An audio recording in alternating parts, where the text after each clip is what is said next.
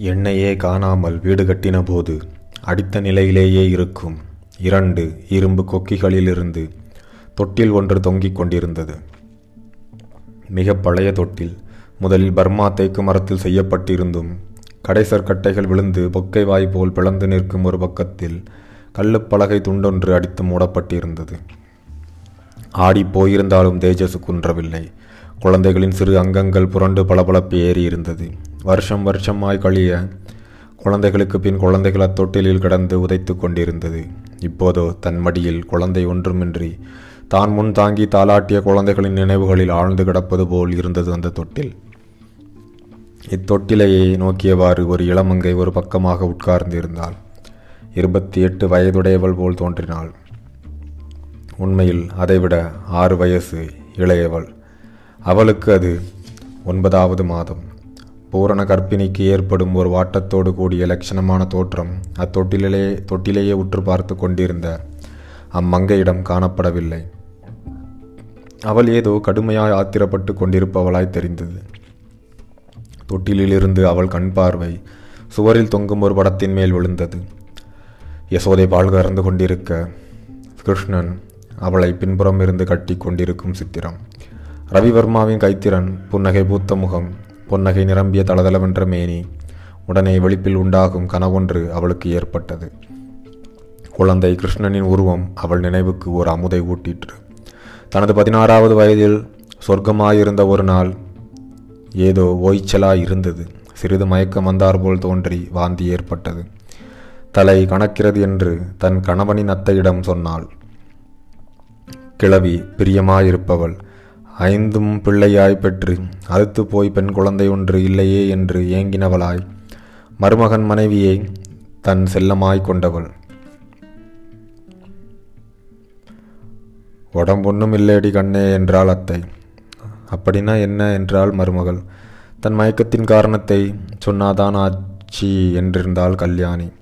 பதிலளிக்காமல் அத்தை குழந்தை கிருஷ்ணனையும் யசோதையும் பார்த்து கல்யாணி வெட்கி தலை குனிந்து போ அத்தை என்றாள்.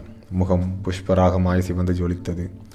ஆமாண்டி பார் ஒரு புள்ள குழந்த கண்ணமும் கதுப்புமா தளதள்ளன் இந்த கிருஷ்ணனை போலவே இருக்கும் பார் என்றந்தத்தை சொல்லி புன்னகையுடன் கல்யாணியின் ஜொலிக்கும் கண்களை உற்று நோக்கினாள்.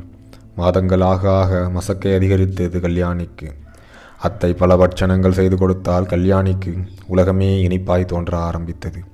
எல்லோருடனும் தேனாய் பேசினால் பக்கத்து வீட்டு குழந்தைகளெல்லாம் மாமி மாமி என்று குவிந்தன அவள் வீட்டில். கல்யாணியின் கணவனுக்கு சொற்ப சம்பளம். புது தொட்டிலுக்கு எங்கே போவான்? நாலு வீட்டிற்கு அப்பால் இருந்து ஒரு விதந்து தன் வீட்டின் மேலே பரனாக வை கட்டி வைத்திருக்கிற பழந்தொட்டில் ஒன்றை வலுவில் வந்து உபாய விலைக்கு இவர்களிடம் விற்றாள். இது நடந்தது ஆறு வருஷத்திற்கு முன் நேற்று போல இருந்தது கல்யாணிக்கு. தலைச்சலான கிருஷ்ணனுக்கு பிறகு வசந்தா மாலதி என்று இரு மொட்டுக்கள் தோன்றி மலராமலேயே எல்லாம் கருகி அவிந்து போயின. கக்குவான் அம்மை கட்டி சிசுகத்திக்காக தொட்டிலில் மூட்டை பூச்சி போல் ஒளிந்து கொண்டிருக்கும் பிணியரக்கர் எவ்வளவு பேர் என்று சொல்ல வேண்டுமா? தொட்டில் இப்போது காலியாக தொங்கிக் கொண்டிருக்கிறது.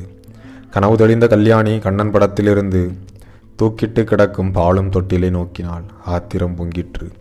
மடியிலிட்ட குழந்தைகளை ஒவ்வொன்றாய் தின்று ஏப்பம் விட்டு கல்யாணியை பார்த்து மௌனமாக ஏளனம் செய்வது போல் கிடந்தது தொட்டில். அவள் அதை சற்று வெறித்து நோக்கினாள். உடனே அத்தொட்டிலில் கால்களை உதைத்து கொள்ளும் துணி கேட்கும். தன் மறைந்து போன சிசுக்களின் உருவம் கண்கள் முன் எழும். இனிய தோற்றம் பால் முத்துடன் ஜொலிக்கும் செவ்வாய்கள் தாமரையை ஒடித்து போட்டார் போன்ற சிறு கால்கள். உடனே கண்ணீர் ஊறி கண்களை மறைக்கும். மறுநிமிஷம் அத்தொட்டிலை மறுபடியும் நோக்கி அவள் கண்களில் தீ பறந்தன.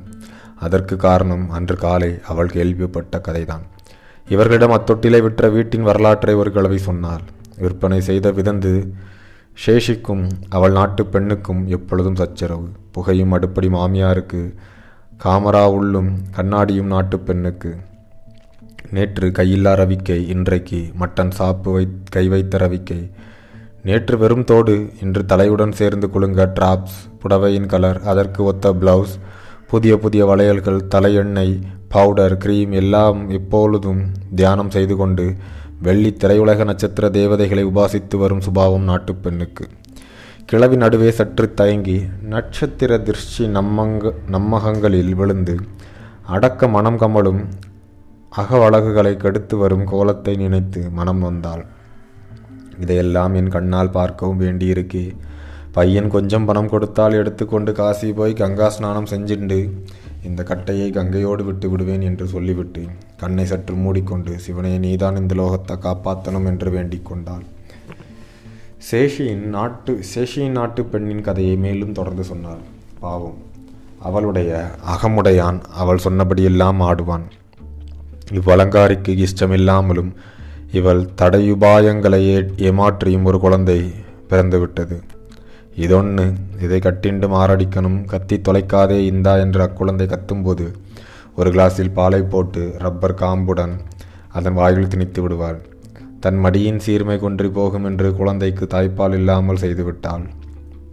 மற்ற சமயங்களில் குழந்தை கத்தினால் தொட்டிலில் போட்டு வாயில் ஒரு ரப்பரை திணித்து வைத்திருப்பாள். ஒரு நாள் அக்குழந்தை ரப்பரையும் வளையத்தையும் சேர்த்து விழுங்கிவிட்டது. இவளுக்கு பிறந்தோமே என்று வருந்துவது போல் உயிரை விட்டது. அதற்கு பிறகும் அவ்வீட்டில் குழந்தைகள் ஏன் தோன்றுகிறது?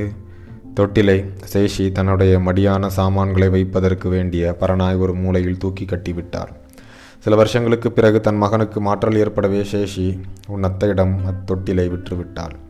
இதுதான் இப்பாலும் தொட்டில். பெற்ற குழந்தையை பதை பகைத்த பாவி வைத்து கொண்டிருந்த தொட்டில். இப்படி என் குழந்தைகளை எல்லாம் முழுங்கிவிட்டது என்று கல்யாணி அத்தொட்டிலை ஒரு உதை உதைத்தாள். சுவரில் மோதி அருந்து விழுந்தது அந்த தொட்டில். அதை கொல்லையில் தூக்கி எறிந்தாள் கல்யாணி. மறு வருஷம் புதிய பிரம்பு தொட்டில் ஒன்றில் தன் குழந்தை தாளாட்டி கொண்டிருந்த கல்யாணியை வேலைக்கா வேலைக்காரி பின்புறம் இருந்து கூப்பிட்டாள். என்னடி என்றாள் கல்யாணி. என் பொண்ணு புள்ள பெக்க வரப்போறாம்மா. என்ன பண்ணணும்? அந்த மூலையில் போட்டிருக்கீங்களே அந்த தொட்டிலை. பாத்திரங்கள் சுத்த செய்ய சாம்பார் போகும்போதெல்லாம் கொல்லை அறையின் மூலையில் கிடக்கும் பழந்தொட்டில் வேலைக்காரியின் கண்ணில் படும். அதை கேட்க வேண்டும் என்பது வெகு நாளாய் அவளுக்கு எண்ணம். கொல்லைப்புறம் சென்று தொட்டிலை பார்த்தாள். பூத்த பனி போல் அத்தொட்டிலில் இரண்டு பூனைக்குட்டிகள் படுத்திருந்தன. கண் திறக்காத பூம்பனி பந்து ஒரே ஓட்டமாய் ஓடி கல்யாணி அக்குட்டிகளை எடுத்து பக்கத்து தரையில் போட்டு அப்பா என்ற ஒரு பெருமூச்சு விட்டாள்.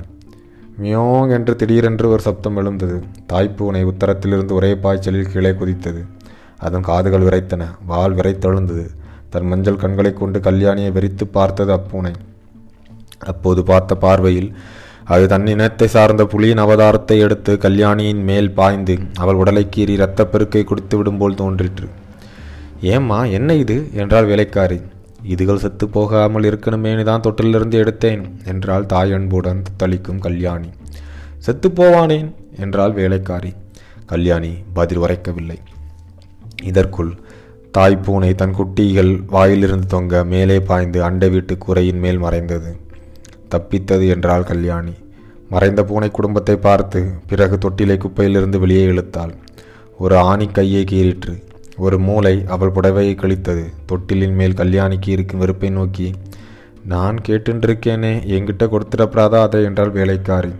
மறுபடியும் இந்த கேள்விக்கு பதிலில்லை மறுநாள் காலை வேலைக்காரி வந்ததும் அந்த தொட்டிலை பார்க்க போனால் தொட்டிலை காணவில்லை. அங்கு மீகும் தேடி பார்த்தாள். இதற்குள் கல்யாணி வந்து என்னடி தேடிட்டு இருக்க என்றாள். எங்கே அது? என்று கேட்டால் வேலைக்காரி. தொட்டிலா? ஆமாம். அதோ பார். கல்யாணி சுட்டி காட்டிய திக்கில் வேலைக்காரி பார்த்ததும் சாம்பல் கறிக்குவியல் ஒன்றை கண்டாள். ஐயோ என் பேர குழந்தைக்கு போடணும்னு கேட்டேன் என்றாள் வேலைக்காரி. இதோ இந்த ஏன் குழந்தையைப் போல் உன் குழந்தையும் நன்ன ஆயுசோட இருக்க வேண்டாமா என்று சொல்லிவிட்டு கல்யாணி கையில் இருந்த தன் குழந்தையை முத்தமிட்டாள். நீங்கள் சொல்கிறது ஒன்றும் புரியலையே என்றால் வேலைக்காரி. இந்தா இதோ பணம். இதை வச்சுண்டு உன் பேர குழந்தைக்கு புது தொட்டில் வாங்கி போடு. அந்த பாலும் தொட்டில் இன்னும் ரெண்டு குழந்தைகளை சம்ஹாரம் பண்ணுறதுக்குள்ள நான் அதை சம்ஹாரம் செஞ்சிட்டேன். அதை ஒரு விதந்து என்னிடம் விற்றாள். தன் அழகு கெட்டு போய்விடும் என்று தன் குழந்தைக்கு பால் கொடுக்காத சிங்காரி ஒருத்தியின் குழந்தைக்கு சாவு குழியாய் வாய்த்த தொட்டில் அது. என் குழந்தைகளை ஒவ்வொன்றாய் ஒழுங்கி ஏப்பமிட்ட தொட்டிலது என்று சொல்லிவிட்டு இந்தா என்று வேலைக்காரி கையில் பணத்தை வைத்தாள். கல்யாணியின் அன்பைக் கண்டு திகைத்து ஒன்றுமே பேசாமல் நின்றாள் வேலைக்காரி. கல்யாணியின் கண்ணிலிருந்து அன்பு அமுதம அலை போல எழ அவ்வலையில் தன் பேர குழந்தை தாளாட்டப்படுவது போல வேலைக்காரிக்கு தோன்றிற்று.